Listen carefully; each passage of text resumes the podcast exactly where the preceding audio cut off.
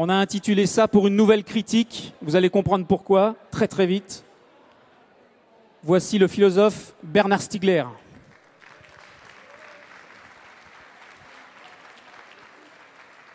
Je laisse la parole à Charles Sylvestre. Bonjour, rebonjour. Je ne suis là que pour tenir compagnie à Bernard Stiegler. Donc, ce n'est pas un jeu de questions-réponses, c'est une conférence de la longueur décidée je ne sais pas, entre 45 minutes et 2 heures. il, a, carte blanche, disons, Bernard Stiegler. Donc c'est une conférence peut-être suivie, je crois, avec son accord, euh, de questions que vous pourrez poser, de remarques auxquelles je pense qu'il répondra volontiers. Voilà. Euh, donc euh, je vous redis, comme c'est annoncé, parce que nous, nous en avions convenu ensemble, donc il y a 150 ans, Marx posait la première pierre du capital avec sa contribution à la critique de l'économie politique, n'est-il pas temps de tirer les conséquences des analyses marxiennes à la lumière de ce qui est devenu le capitalisme? Point d'interrogation. Voilà. Euh, simplement pour vous dire que euh, Jean-Emmanuel Ducoin l'a un petit peu dit tout à l'heure, et que tout de même, ça a un certain intérêt. À la place de Bernard Stiegler, il y avait euh, en 1999 Jacques Derrida, qui a parlé en toute liberté comme ça à propos de Jaurès. Bon. Et il est revenu l'année suivante, il y avait pris goût, nous aussi, il est revenu pour parler d'une autre figure de l'histoire, de la politique, c'est de Nelson Mandela, qui l'intéressait énormément. Voilà. Ensuite, il y a eu, dans les années qui ont passé, Régis Debré, il y a eu Michel Onfray qui est revenu deux fois, et puis euh, aux Amis de l'UMA, pas ici, mais dans les locaux du journal, euh, au printemps, pas au printemps, au mois de février, Alain Badiou. Voilà. Donc, vous voyez, on est dans une tradition, disons, philosophique. On ne fait pas de choix comme ça, euh, euh, avec une espèce de ligne rouge euh, des philosophes, mais on invite des philosophes, disons, qui intéressent du monde et qui ont des choses à dire, qui ne sont pas tellement dites par ailleurs. Et c'est dans ce cadre-là que donc Bernard Stiegler a accepté, je crois volontiers, cette invitation. Donc la parole est à Bernard Stiegler. Merci Charles. Merci Charles J'ai accepté cette invitation euh, sans la moindre hésitation, bien sûr, et avec beaucoup de plaisir et même d'émotion, parce que moi j'ai vendu des vignettes pour la fête de l'UMA par centaines dans le passé, dans les années 70 surtout. Et, dans les années 60, je suis devenu un lecteur de la nouvelle critique. Quand vous m'avez invité pour cette euh, conférence, j'ai beaucoup repensé à la nouvelle critique, qui était une revue, une grande revue. J'en ai parlé à mon épouse d'ailleurs, je lui ai dit, tu ne peux pas imaginer tout ce qu'on pouvait lire dans la nouvelle critique. Moi j'ai découvert Jacques Derrida dans la nouvelle critique. J'ai découvert Jacques Lacan, j'ai découvert euh, Sigmund Freud, Ferdinand de Saussure, et toutes sortes de gens, dont certains sont toujours tout à fait actifs. Alors je lui disais tout ça, je lui disais dans la nouvelle critique, il y avait des débats sur tel et tel sujet, par exemple, il y avait des grandes discussions sur la Tchécoslovaquie aussi extrêmement intéressantes. Et elle me disait, mais ça tu rêves, c'est tes histoires, c'est dans ta tête, tu as enjolivé le passé. Alors ça m'a un peu angoissé, je me suis dit, elle a peut-être raison, parce que vous savez, plus on vieillit, plus on enjolive le passé. Alors j'ai un jour appelé la Bibliothèque nationale, j'ai réservé une place et je leur ai dit vous allez me sortir tous les, numéros de la Nouvelle Critique. Et je suis allé à la, BN et j'ai compulsé les numéros de la Nouvelle Critique. Et j'ai pris la décision de dédier cette euh, conférence à la mémoire de Valdez-Crochet et d'Alexander Dubček. Parce que dans le numéro d'avril de la Nouvelle Critique 1968, il y a la déclaration d'Alexander Dubček devant le plénum du comité central du Parti tchèque de Tchécoslovaquie. Ensuite, il y a une réponse de Valdez Crochet, un homme courageux, à qui Aragon a dit Tu ne devrais pas partir en Union soviétique après cette affaire, comme vous le savez peut-être. Il y est parti et il est mort ensuite dans une maison de repos. C'était le bon temps du Parti communiste où il y avait beaucoup d'adhérents, beaucoup de lecteurs de l'humanité. Et ce temps est bien lointain, mais je pense qu'il est temps de se pencher dessus. Il est le temps de se pencher dessus et il est intéressant de relire la nouvelle critique et aussi le courrier des lecteurs de la Nouvelle Critique. Vous verrez tout à l'heure pourquoi. Parce que j'ai lu un certain nombre de lettres qui étaient adressées à la rédaction de la Nouvelle Critique par les lecteurs. Et il y avait parmi ces lettres des questions extrêmement pertinentes et intéressantes. C'était lu, la Nouvelle Critique, par toutes sortes de gens, y compris moi qui étais un, analphabète presque. Mais à cette époque-là, au Parti communiste, euh, il y avait les lettres françaises, il y avait la Nouvelle Critique, il y avait France Nouvelle, il y avait toutes sortes de journaux de ce type. On se targuait d'être le parti des intellectuels.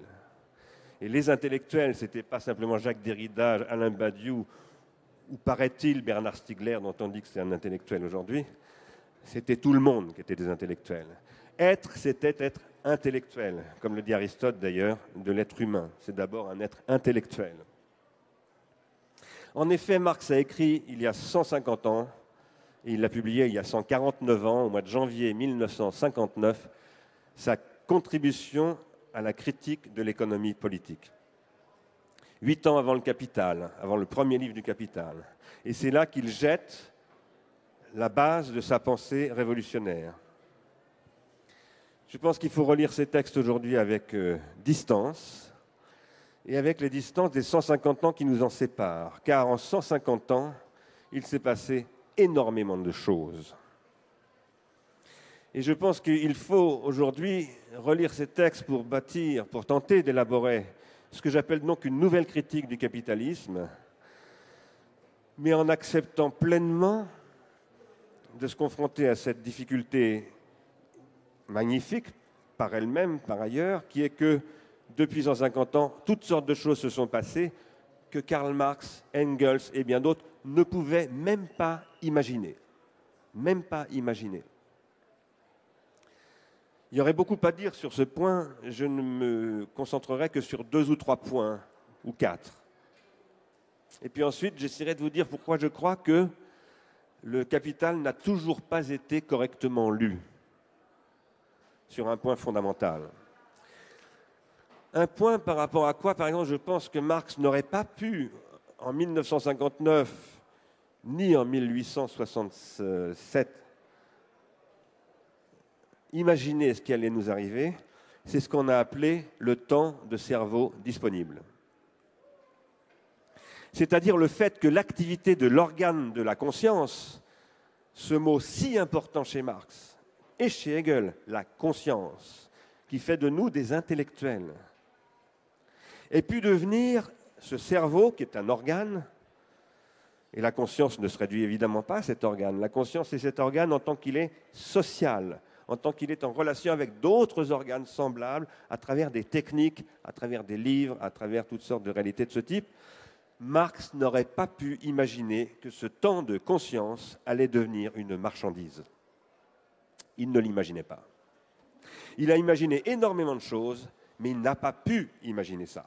Car c'est absolument horrifique. C'est diabolique. C'est barbare. Autre chose qu'il ne pouvait pas imaginer, c'est que derrière la conscience, qui a donc pu devenir une marchandise, il y avait l'inconscient. Marx ne voit pas la question de l'inconscient. Il est presque contemporain de Nietzsche, et Freud arrive dix ans après, Marx, mais Marx ne voit pas la question de l'inconscient. Marx est un philosophe de la tradition allemande idéaliste idéaliste. Il s'est battu contre l'idéalisme, mais comme tous les idéalistes, il croit que la conscience est maîtresse d'elle-même, et il se trompe. Ce que découvre Freud, dix ou vingt ans plus tard, c'est qu'il y a un inconscient, et ce qui est très important, vous le verrez tout à l'heure j'espère, c'est que cet inconscient est manipulable. Je vais plaider pour une nouvelle critique du capitalisme intégrant des questions comme celle-là. Et je vais plaider du même coup pour une nouvelle critique de la raison, au sens où, bien avant la contribution à la critique de l'économie politique, il y a eu une critique de la raison pure, écrite par euh, Kant, 80, ans avant, Marx. Et que la critique en général, la critique euh, la critique sociale, la critique artistique, on pourrait presque dire même la critique scientifique, ça a eu tendance à disparaître. Tant de gens ont renoncé à la critique, tant d'artistes, tant de philosophes, tant d'écrivains, tant d'hommes et de femmes politiques, y compris à la direction du Parti communiste français. Pourquoi? Parce que des choses nous échappent. Nous avons sous-estimé considérablement les incroyables capacités de transformation du capitalisme et en particulier le colossal effet des technologies dont Marx ignora pour l'essentiel l'enjeu, à savoir les technologies de communication, les technologies de ce qu'on pourrait appeler, de ce qu'on appelait à l'époque du marxisme orthodoxe, les superstructures. André Lange, un prof de l'université de Liège, a essayé de montrer, en lisant le Capital, que Marshall McLuhan avait tort d'accuser le marxisme d'être incapable de comprendre l'importance des télécommunications. Et il montre que c'est vrai que dans le livre 1 du Capital, Marx dit l'importance du télégraphe, par exemple, dans les rapports de production et dans ce qu'il appelle les rapports de communication. Mais en aucun cas, André Lange ne se rend compte de l'énormité de la question qui est posée. Parce que ce n'est pas le problème de savoir si le télégraphe va servir à piloter la circulation des marchandises. Ce qui est le problème, c'est comment le télégraphe, le téléphone, le cinéma, la radio, la télévision, Internet vont transformer la conscience en marchandise. Les effets de tous ces médias sont absolument colossaux. Et le pouvoir du capitalisme repose sur la maîtrise de ces effets, sur l'intelligence de ces effets. Qu'est-ce que c'est que l'intelligence de ces effets? Eh bien, c'est celle que je crois, un personnage peu connu que j'ai découvert grâce à André Gors, un ami des éditions Galilée, mort l'année dernière. Je lui dédie aussi cette conférence.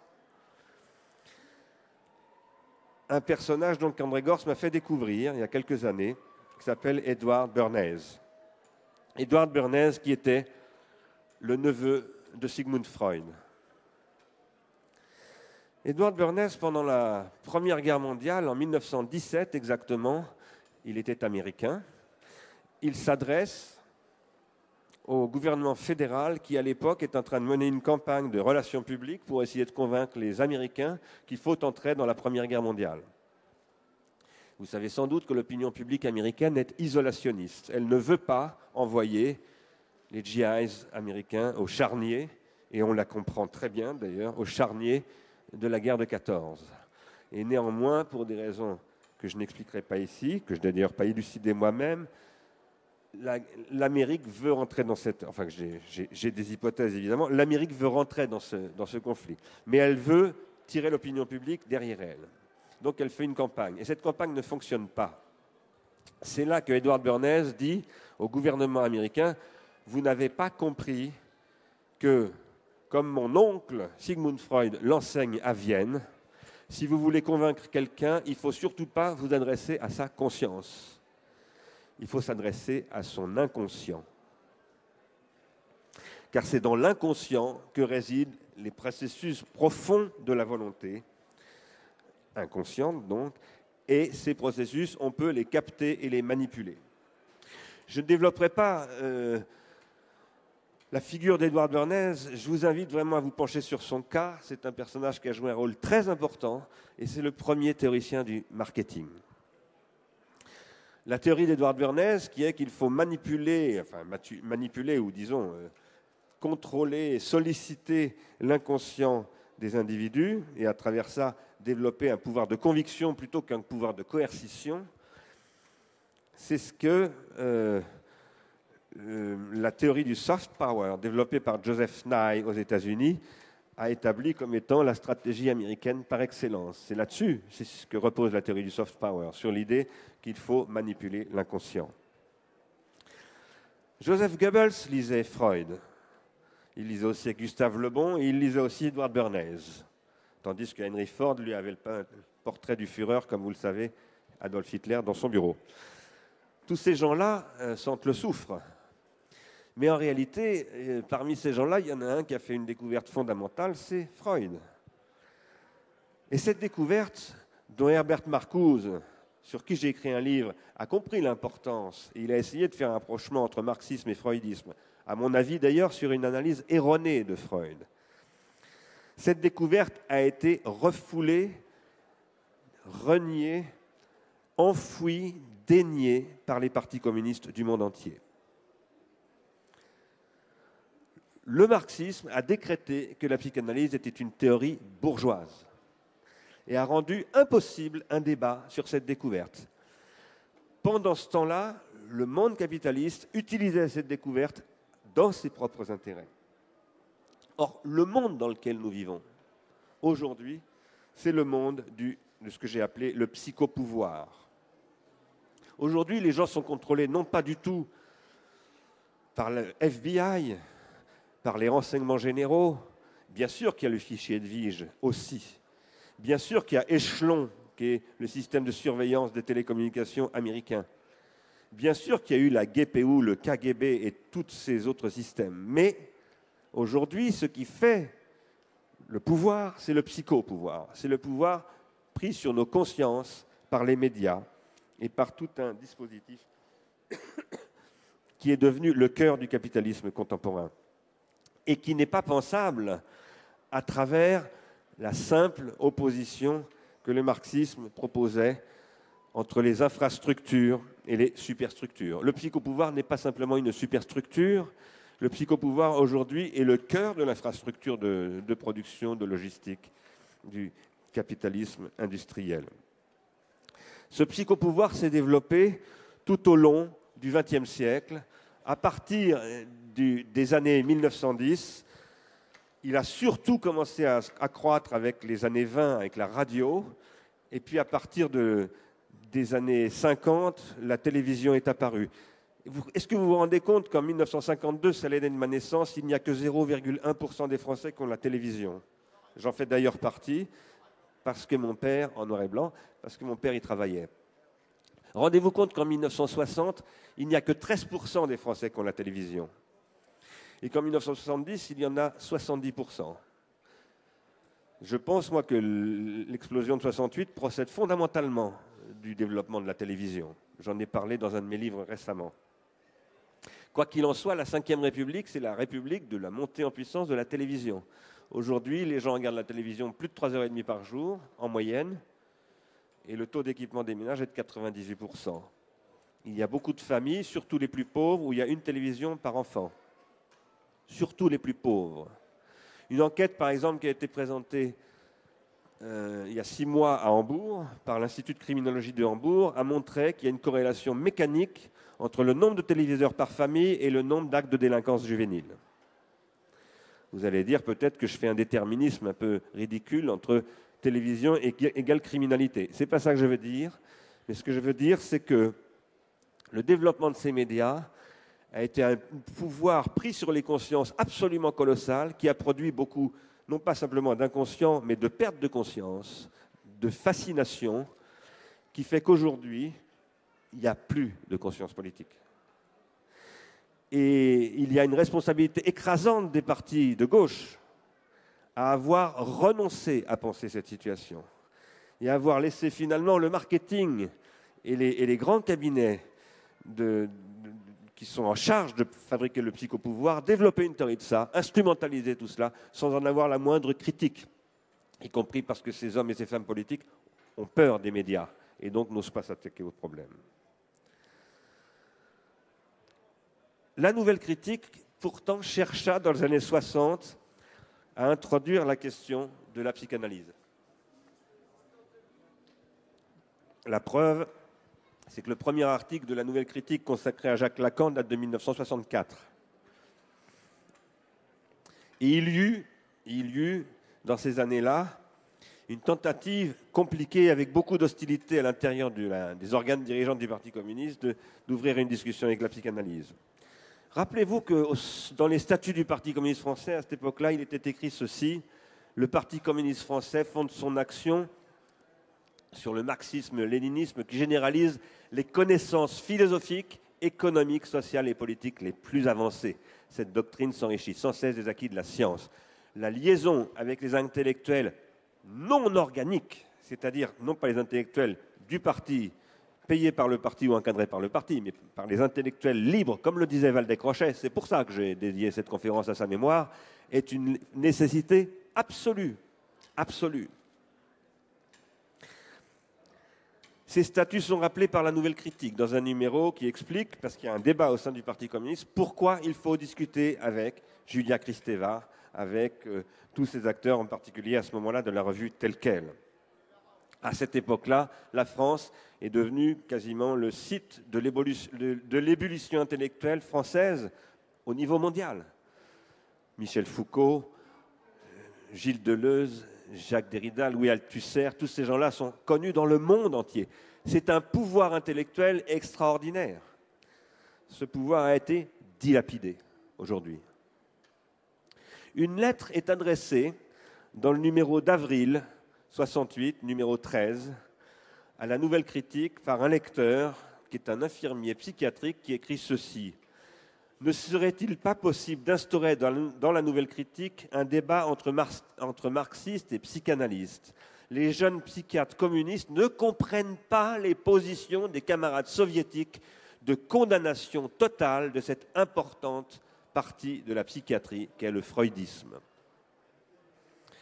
Quelques mois plus tard, ce sera fini, cette possibilité. Elle sera liquidée parce que sera passé par là euh, mai 68. Sur mai 68, il y aura d'ailleurs une discussion de son idéologie, un article qui s'appelle, je crois qu'il est, si je me souviens bien de Marcel Cohen, l'idéologie gauchiste. Et dans cet article que j'ai relu attentivement, il n'y a pas un mot de Marcuse. On accuse les gauchistes d'être des petits bourgeois, ce qui est vrai.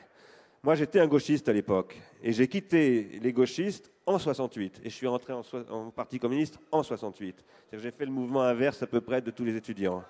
Parce qu'à cette époque-là, les jeunes du Parti communiste quittaient le Parti communiste pour aller dans les mouvements gauchistes. Mais il est vrai que si j'ai fait ce mouvement-là, c'est parce que j'avais le sentiment que dans le gauchisme, il y avait surtout ce qu'on appelait à l'époque des petits bourgeois. Sauf qu'il n'y avait pas que cela, et qu'en plus les petits bourgeois, comme Marx par exemple, ne sont pas forcément des gens nuisibles, car Marx était un bourgeois. Ces jeunes gauchistes avait aussi des rapports à Marcuse, par exemple. Et ce débat avec Marcuse n'a jamais eu lieu, au sein, à ma connaissance en tout cas, au sein du Parti communiste. Marcuse qui disait en 1953 que le développement des technologies de télécommunication et de communication allait produire un énorme processus de désublimation il disait, avec la télévision va se développer un surmoi automatique. Le surmoi automatique, c'est le radar de M. Sarkozy. C'est tout, c'est le fichier Edwige, c'est tout ça. C'est-à-dire, c'est ce que Gilles Deleuze appellera en 1990 les sociétés, les sociétés de contrôle et les technologies de contrôle, dont il dira d'ailleurs le marketing est le principal dispositif de contrôle. Tout ça a été étudié, pensé et débattu, mais pas dans les partis politiques. Et aujourd'hui, il est temps d'ouvrir cette discussion. Moi, j'ai découvert le Parti communiste grâce à sa littérature, et je l'ai lu cette littérature parce qu'il y avait des articles comme cela. À cette époque-là, Jean-Pierre Vernant enseignait rue de Rennes à l'Université Nouvelle. Il faisait des cours à des cadres de la CGT et du Parti communiste sur l'histoire de la Grèce antique. Ça, c'était un grand parti populaire et intellectuel. Valdez Crochet, en 1972, a quitté la direction du parti. À cette époque-là, Alexander Dubček avait été exclu du parti tchécoslovaque.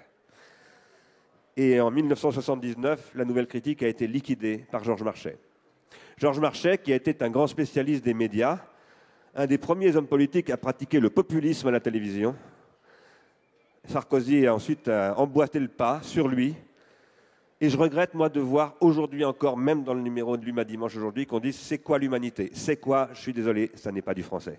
On ne dit pas c'est quoi l'humanité. On dit qu'est-ce que l'humanité? Les ouvriers ne sont pas des gens qui parlent mal. C'est pas parce qu'on est un ouvrier qu'on parle, on dit c'est quoi? Maintenant, le président de la République dit c'est quoi? Laissez-le dire c'est quoi? Mais vous parlez correctement. Reprenez-le et dites-lui, Monsieur le président de la République, qu'est-ce que Qu'est-ce que l'humanité?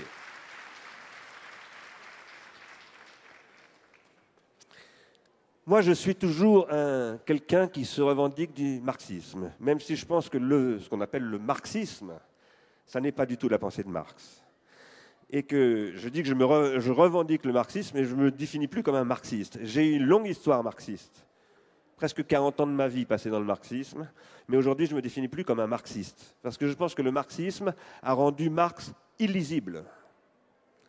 Je vous donne un exemple. Je voulais prendre le manifeste du Parti communiste, j'ai oublié de le prendre. J'aurais voulu vous en lire un extrait. Dans le manifeste du Parti communiste, Marx et Engels disent qu'une nouvelle classe sociale est apparue qui s'appelle le prolétariat, qui représente à l'époque quelques pourcents de la population. Et cette nouvelle classe sociale qui s'appelle le prolétariat, Marx nous explique que ça n'est pas la classe ouvrière. Ça n'est pas la classe ouvrière. La classe ouvrière, ce sont les ouvriers. Et les ouvriers, ce sont des gens qui ont un savoir-faire et qui ont une valeur économique parce qu'ils savent faire quelque chose. Ils sont chaudronniers, ils sont ouvriers de livre, ils sont tisserands, ils savent faire toutes sortes de choses. Et Marx et Engels disent les ouvriers vont disparaître, ils vont être remplacés par les prolétaires.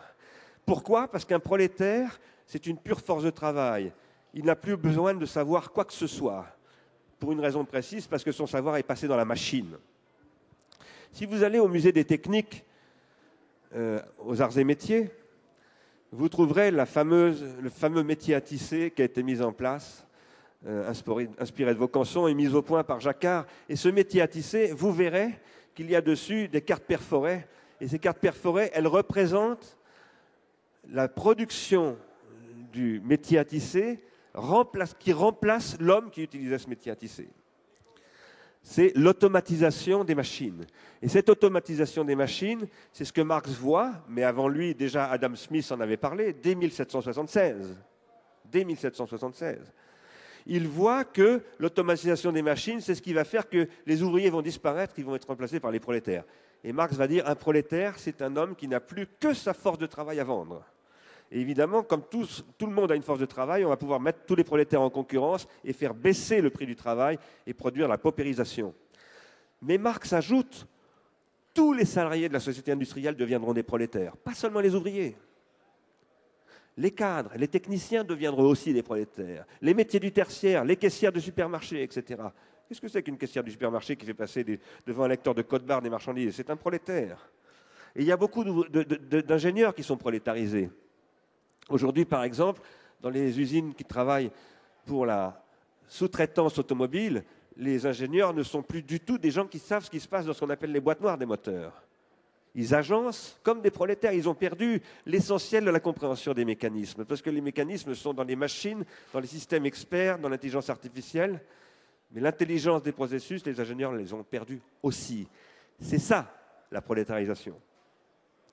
Lorsque Jacques Rancière qui fut un des auteurs de Pour lire le, lire le Capital avec Louis Althusser, écrit dans euh, La nuit des prolétaires que les prolétaires, ce sont les ouvriers du livre, il se trompe complètement. Les ouvriers du livre ne sont pas du tout des prolétaires, ce sont des ouvriers. La prolétarisation, c'est les pertes de savoir-faire. Moi, ce que j'ai essayé de montrer, c'est que la prolétarisation, au XXe siècle, ça n'est plus seulement la perte du savoir-faire, c'est la perte du savoir-vivre et que ça n'affecte pas que les producteurs, ça affecte aussi les consommateurs. Aujourd'hui, nous ne savons plus faire à manger. Nous ne savons plus préparer nos vacances.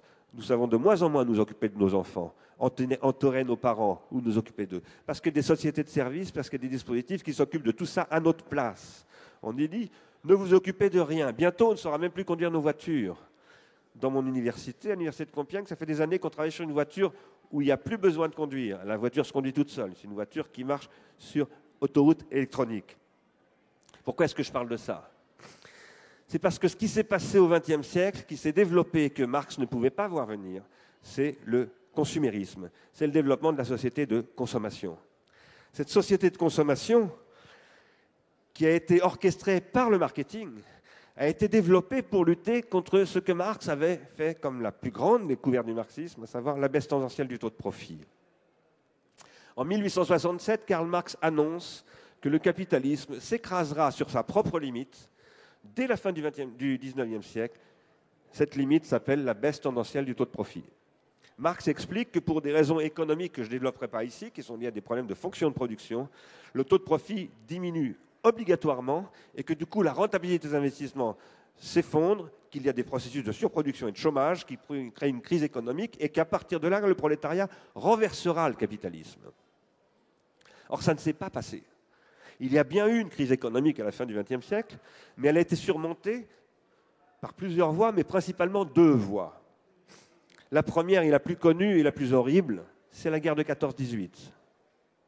Sachez que quand le capitalisme rencontre une de ses limites et qu'il n'arrive pas à les franchir, ça se termine en guerre.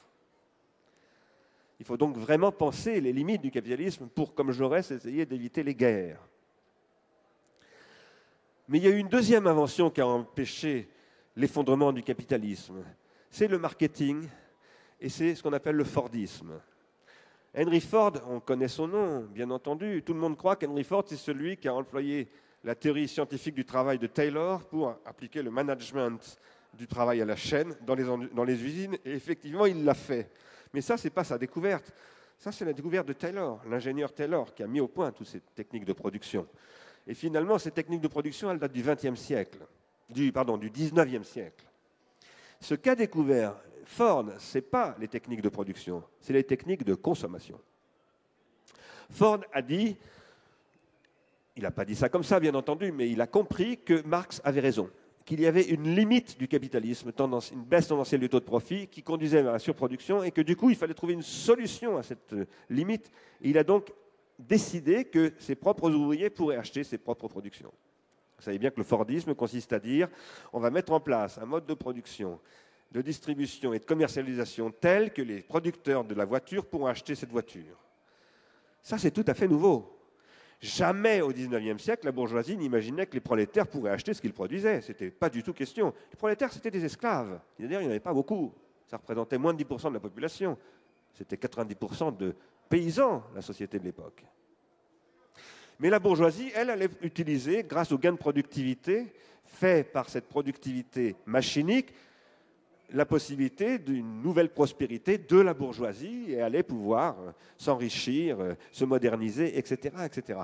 Sauf que Marx dit, mais ça, ça se cassera la figure, ça rencontrera la baisse essentielle du taux de profit, les marchés deviendront trop petits pour rentabiliser des investissements, etc.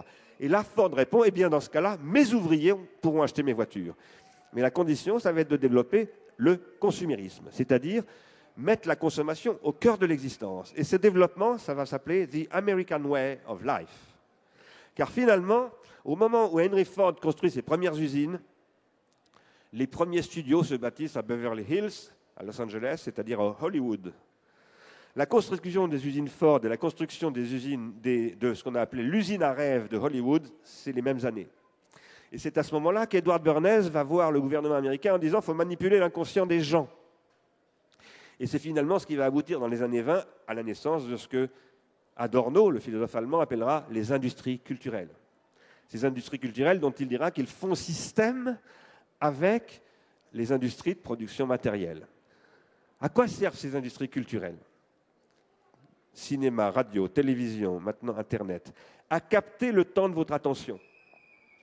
Et pourquoi votre attention doit-elle être captée? Ce n'est pas du tout pour vous empêcher d'aller au Parti communiste, à la fête de l'UMA et tout ça. Ils s'en foutent totalement. D'ailleurs, ils investissent éventuellement dans l'UMA. Pourquoi pas? Le problème n'est pas là. Le problème, ce n'est pas de vous empêcher d'aller voir les communistes ou je ne sais pas qui. C'est de vous obliger à avoir envie de consommer. C'est de soumettre votre mode d'existence essentiellement à la consommation. C'est de penser que c'est très bien que vos enfants consomment et qu'ils consomment au maximum et n'importe quoi, pourvu que la télé vous ait dit, comme c'est écrit dans les supermarchés, vu à la télé, il faut consommer ça. Et vous allez adopter ce mode de consommation. Vous allez l'adopter, vous allez consommer de plus en plus, vous allez avoir une grande partie de votre existence qui va se passer au supermarché, et un jour, peut-être, peut-être, je ne vous le souhaite évidemment pas, qu'il vous arrivera ce qui est arrivé à Patricia et Emmanuel Cartier. Patricia Cartier et Emmanuel Cartier qui sont passés aux assises il y a quelques années pour infanticide, qui ont tenté d'assassiner leurs enfants. C'était deux hyperconsommateurs. Elle était infirmière, il était voyageur de commerce. Ils avaient quatre enfants. Chacun avait sa télé, y compris le plus petit qui avait deux ans. Et un jour, ils ont décidé de les tuer. Mais eux considèrent qu'ils n'ont pas du tout voulu les assassiner. Ils considèrent qu'ils ont voulu les sauver du monde horrible de la consommation. Parce qu'un jour, ils se sont aperçus qu'ils dépendaient totalement de la consommation, qu'ils étaient endettés jusque-là, qu'ils allaient être expulsés de leur maison qu'on leur avait supprimé leurs 15 cartes de crédit Et qu'en fait, leur vie passait, toute leur vie libre, ils la passaient dans les supermarchés. Et que finalement, ils n'avaient plus de vie.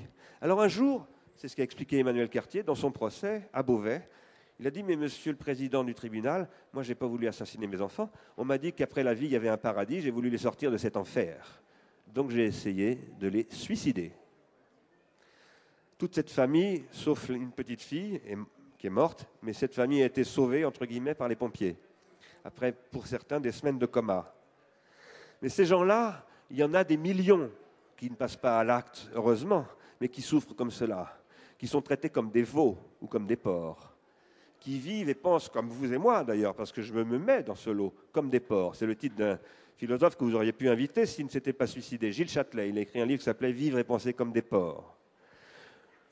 Le problème du capitalisme du XXe siècle, c'est d'avoir capté notre libido, notre énergie libidinale. C'est très important l'énergie libidinale. Quoi qu'en pensent les psychologues soviétiques, l'énergie libidinale, c'est ce qui fait qu'on s'investit au Parti communiste, par exemple, qu'on devient un militant parce qu'on va sublimer son énergie libidinale. L'énergie libidinale, c'est l'origine de ce que Aristote appelait la philia, c'est-à-dire l'amitié entre les individus. L'amour, philia en grec, ça veut dire amour.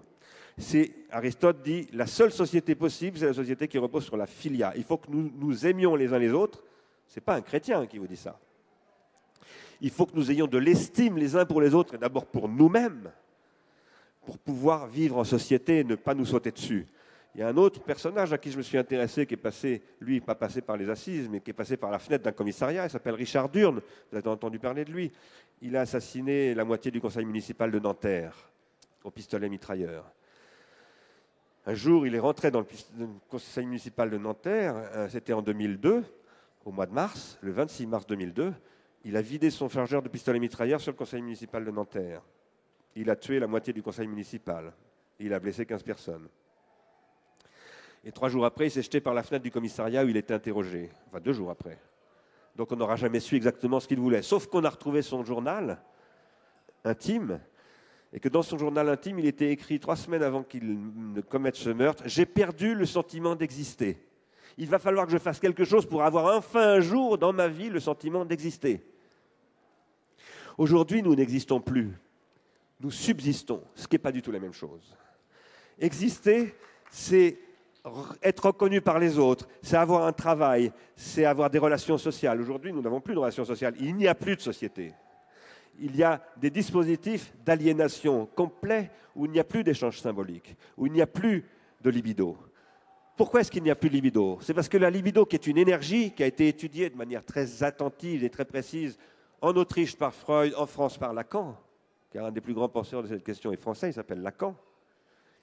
Cette énergie, qui est une économie, et sans laquelle Georges Bataille l'avait déjà compris, il n'est pas possible de comprendre l'économie. Georges Bataille plaidait pour ce qu'il appelait une économie générale, où on intégrerait l'économie de ce qu'il appelait l'économie somptuaire, c'est-à-dire l'économie symbolique avec l'économie tout court.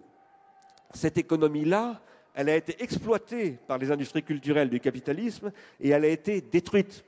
Parce que l'exploitation industrielle détruit ce qu'elle exploite. Aujourd'hui, on est inquiet parce qu'il ne va plus y avoir de pétrole bientôt, parce que l'exploitation est irrationnelle. Elle ne vise qu'à une chose, c'est à faire du profit à court terme.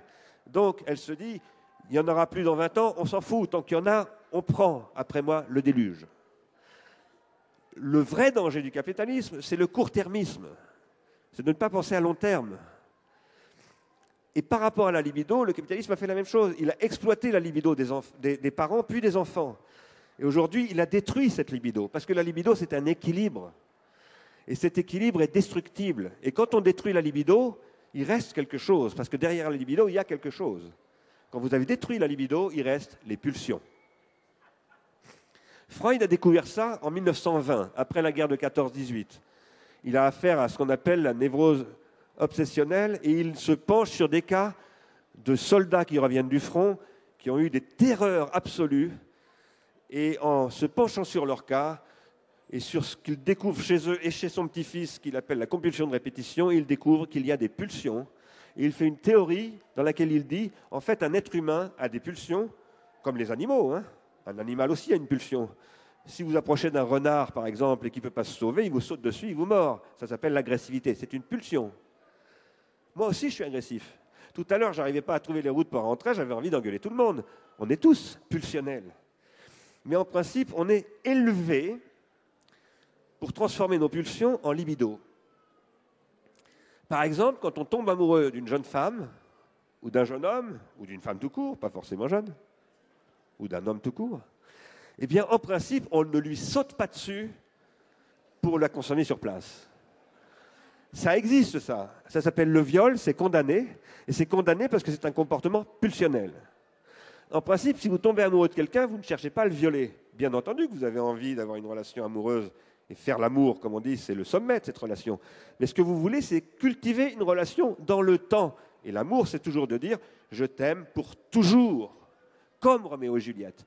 Roméo et Juliette sont l'amour. C'est ça aimer. Alors après, vous direz, quand vous avez vécu longtemps, il n'y a pas d'amour heureux, etc. Bon, et vous direz peut-être que, mais c'est notre amour à nous deux, ça ne dure pas toujours. Ça fout le camp, comme dit l'autre.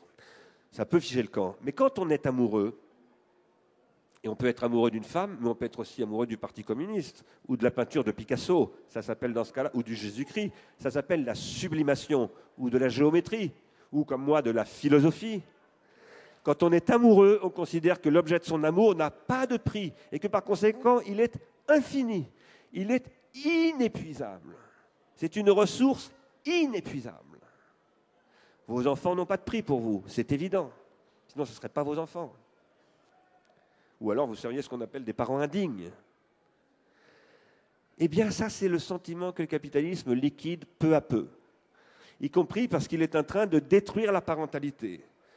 J'ai lutté, j'en suis fier, avec quelques-uns, et on a gagné contre la chaîne Baby First, qui est maintenant, malheureusement pas interdite, mais le CSA a demandé aux parents de faire attention de ne pas laisser les parents regarder cette chaîne. C'est déjà pas mal, même si, à mon avis, il faudrait l'interdire carrément. Mais pourquoi cette chaîne s'est-elle développée? J'insiste sur l'importance de Sigmund Freud. Sigmund Freud dit, quand on a moins de 5 ans, quand on est un enfant, quand on a moins de 5 ans, on s'identifie à ceux qui nous éduquent. Et cette identification, qu'il appelle l'identification primaire, est indélébile. C'est-à-dire quand vous avez été élevé par quelqu'un avant 5 ans, tout ce que ce quelqu'un vous a transmis, vous ne pourrez jamais l'effacer. C'est enfoui dans votre inconscient et ça vous gouverne sans que vous vous en rendiez compte. Ça surdétermine votre comportement. Eh bien, le marketing américain, il y a une trentaine d'années, a dit, dans ce cas-là, il faut développer des chaînes pour enfants. Et il faut s'adresser aux enfants avant 5 ans. Parce qu'il faut utiliser les enfants pour prescrire à leurs parents leur comportement. Il y a six mois, BVA, qui est un cabinet d'études de marketing français, a fait une enquête qui a montré que 61% des actes d'achat sont contrôlé par les enfants. Ce qui veut dire que ce qui aujourd'hui fait le comportement des individus, ce sont les enfants. C'est pour ça que l'infantilisme gouverne tout. C'est pour ça qu'on dit c'est quoi l'humanité au lieu de dire qu'est-ce que l'humanité? C'est pour ça que la présidence de la République se comporte comme un enfant qui a un hochet qui va le casser parce qu'il n'est pas content. Et ça, c'est quelque chose de terrifiant. Pourquoi? Parce que le capitalisme, si je résume ce que je viens de dire, a connu deux limites. La première limite, c'est la baisse tendancielle du taux de profit. La deuxième limite, c'est la baisse de l'énergie libidinale, ce que je viens de vous dire. C'est-à-dire qu'il n'y a plus de libido et maintenant il y a de la pulsion. Pulsion qui donne Al-Qaïda aussi bien que Richard Durn, les comportements suicidaires et l'agressivité. Mais il y a une troisième limite du capitalisme. Cette limite, René Passet, en 1979, l'avait déjà annoncé dans un livre qui s'appelle L'économie et le vivant il montrait que le capitalisme allait inévitablement épuiser ses propres ressources, qu'il allait rencontrer ses limites, que la, Terre entière allait être exploitée et qu'on ne pourrait pas sortir du globe terrestre, qu'à partir de là, le capitalisme s'auto-détruirait. Plus de pétrole, plus d'air, plus d'eau, plus de motivation non plus. Ce que Max Weber a montré, le capitalisme, ça marche à la motivation des producteurs et des consommateurs, et donc colossale crise. Nous sommes face à cette crise colossale. Nous sommes face à cette crise colossale au moment où nous savons que plus de 2 milliards d'individus sont en train d'arriver dans le mode de vie américain, le mode de vie de la consommation, et que nous allons multiplier la production de CO2 par 2 ou 3 ou 4 au moment où il faudrait la diminuer.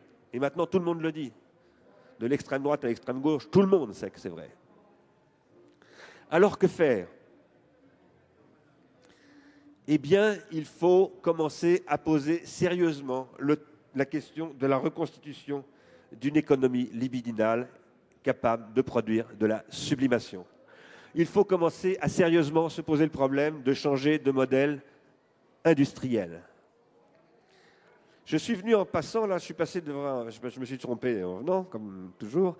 Je suis passé devant un stand où j'ai vu, j'étais très content, que l'UMA a un stand du logiciel libre.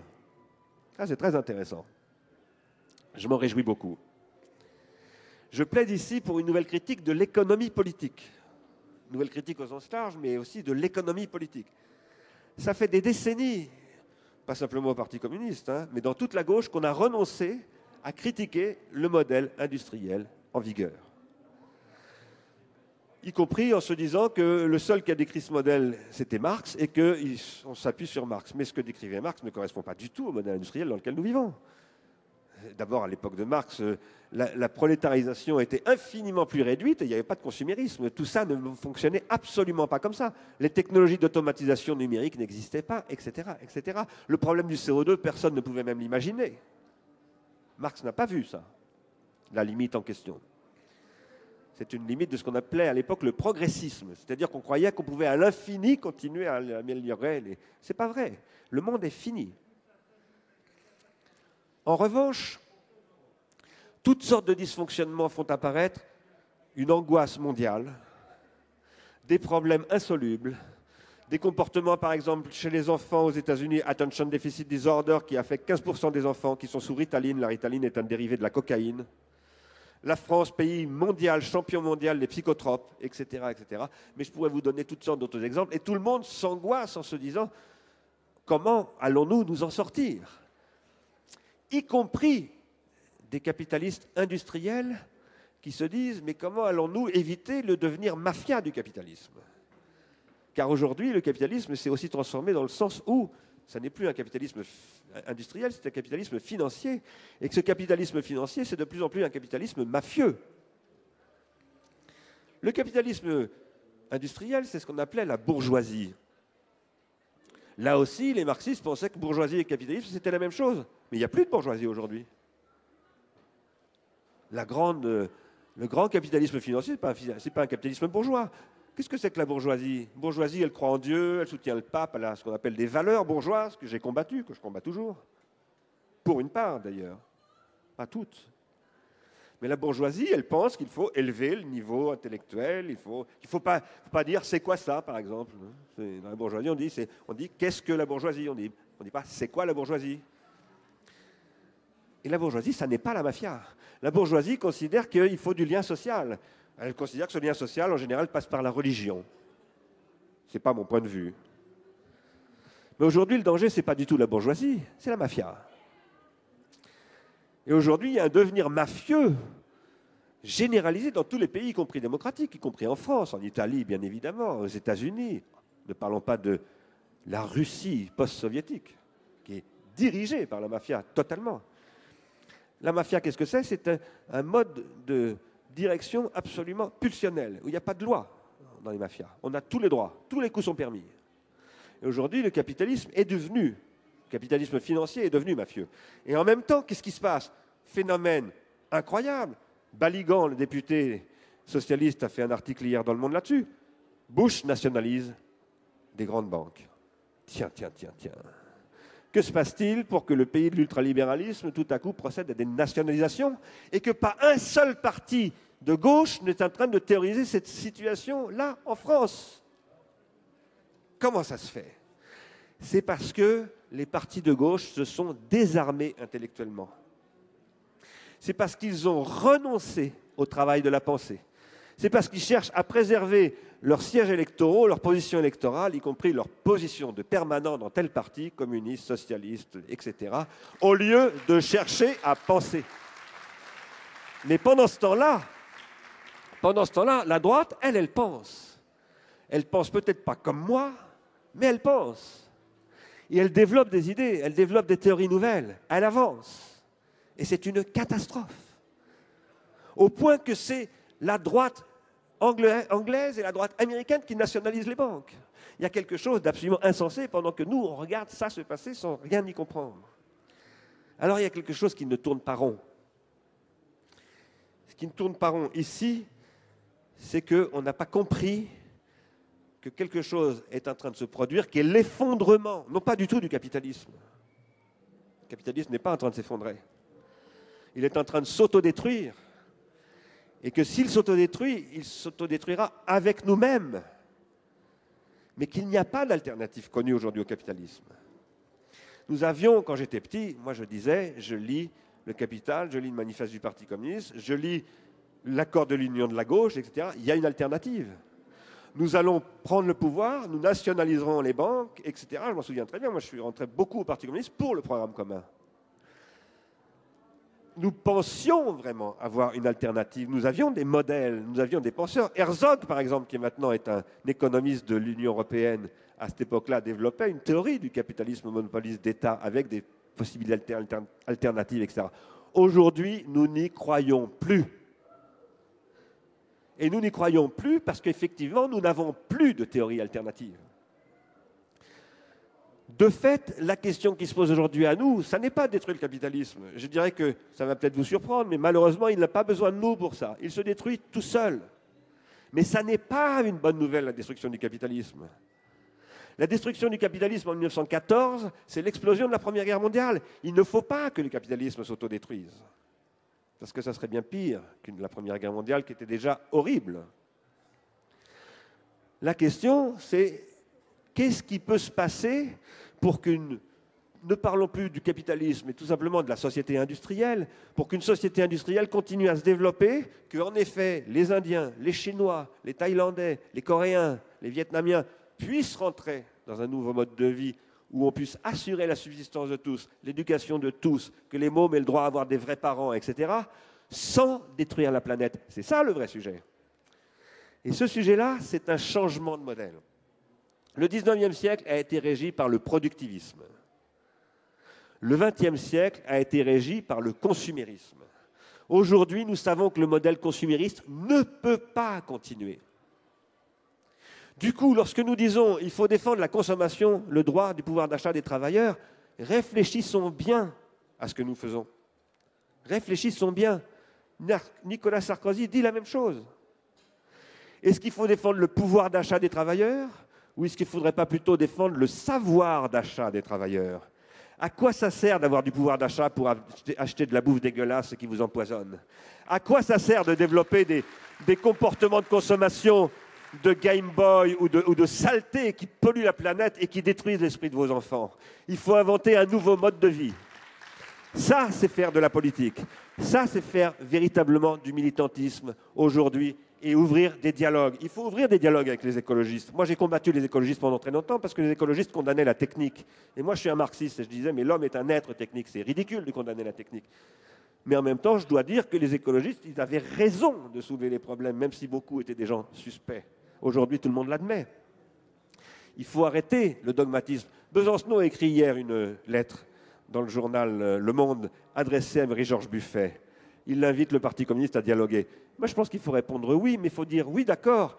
Mais alors, faites venir vos intellos. Il y en a des bons à la Ligue communiste révolutionnaire. Daniel Ben Saïd, c'est un très bon philosophe. C'est un très bon philosophe il y en a qui sont ni à la Ligue révolutionnaire, ni au Parti communiste, il y en a au PS, il y en a même à droite. Il faut les faire venir, il faut discuter. Il faut recommencer à prendre les gens pour ce qu'ils sont, à savoir qu'ils sont intelligents. Les gens sont intelligents. Ils veulent rester intelligents. Vous savez peut-être que le Collège de France a mis en ligne ses archives il y a moins d'un an et qu'en trois mois, il y a eu un million de téléchargements des cours du Collège de France. Ça veut dire que les gens, ils ne veulent pas qu'on les, les gave de ces crétineries qu'on leur donne. Mais pourquoi est-ce qu'ils le font? C'est parce qu'ils sont pris dans un piège. Si vous regardez la télé depuis 30 ans, si vous avez élevé vos enfants avec la télévision, si, admettons que vos enfants ont 15 ans, 18 ans et 20 ans, et que depuis qu'ils sont nés, il y a la télé, vous ne savez plus leur parler. Parce que la télé, c'est ce qui a détruit la relation familiale, le dialogue interne. Donc vous n'osez pas couper la télé, parce que vous dites, si je coupe la télé, d'abord, je vais me perçois que j'ai rien à dire à ma femme, que ma femme n'a rien à me dire, en plus, mon môme va me foutre son poing dans la gueule. Ou moi, je vais lui taper sur la gueule. Vous êtes devenus des toxicos de la télé. Je ne dis pas ça contre la télé, ce n'est pas le problème. Ce que je veux dire, c'est que le capitalisme consumériste du XXe siècle a développé ce que l'on appelle de l'addiction ou de la dépendance, et qu'il fonctionne sur cette base. Vous dépendez de la bagnole, vous dépendez de l'essence, vous dépendez de la télé, etc. Et vous n'êtes plus du tout maître de vous-même. Parce que le capitalisme a utilisé sa capacité à contrôler votre inconscient et à vous totalement manipuler, lui-même d'ailleurs faisant ça de manière totalement empirique, sans faire des théories de tout ça, parce que les capitalistes ne théorisent pas beaucoup, mais ils, pensent néanmoins. Tout ça doit changer. Moi, je suis président d'une association qui s'appelle Ars Industrialis. Si Marie-Georges Buffet ne veut pas répondre à Besancenot, parce que ça l'embête de dire oui, d'accord, Olivier Besancenot, je les invite à l'association Ars Industrialis, au Théâtre de la Colline, à venir discuter. Et que viennent Daniel Ben Saïd, que viennent Badiou, que viennent Rancière, que vienne Marcel Gauchet, que viennent tous ces gens, et qu'on discute véritablement de toutes ces questions. Il y a des gens de pleine bonne volonté partout, et je pense que maintenant, il faut essayer de produire de l'intelligence. J'avais beaucoup de choses à vous dire, je n'ai pas du tout lu en fait mon texte, mais je crois qu'il faut que je m'arrête pour qu'on puisse discuter. Je vous remercie de votre attention.